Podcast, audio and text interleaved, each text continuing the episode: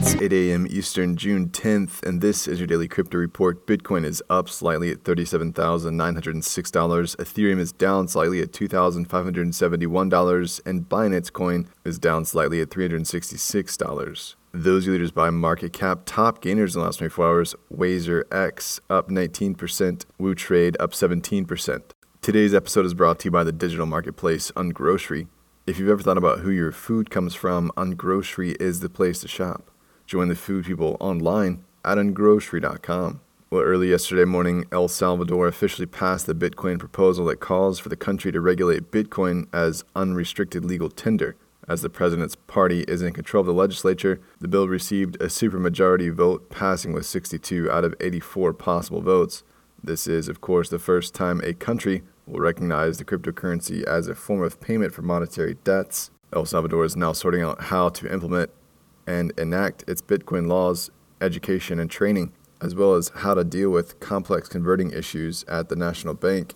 The bill will go into effect 90 days after its publication in the official Gazette. The country and the president made impressive moves after passing the bill, including beginning an exploration of Bitcoin mining via volcanic power. President Bukele says he has directed LaGeo to let Bitcoin miners use the volcanic resources that have 100% clean, 100% renewable, and zero emissions energy saying that the country's Bitcoin scene will evolve quickly.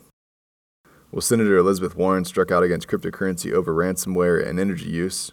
At the hearing on central bank digital currency, she asked the committee to take the problem head on, saying every ransomware attack that is successfully paid off with a cryptocurrency becomes an advertisement for more hackers to try more cyber attacks. The senator also struck out against proof of work mining and highlighted the climate consequences, saying quite ominously Congress and federal regulators cannot continue to hide out, hoping that crypto will go away.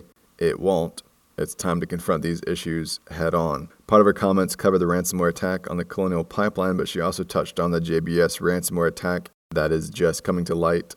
The attack occurred at the end of May and resulted in JBS, the world's largest meat company, paying $11 million at the end of the month to the group REvil.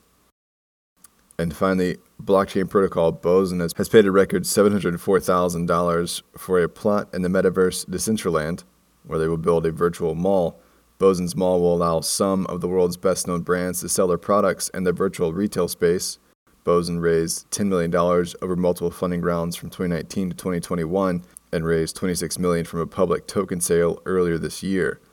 That's all for us today. Visit us at dailycryptoreport.io for sources and links. Find us on social media. Add us to Alexa Flash Briefing and listen to us everywhere else you podcast under Daily Crypto Report.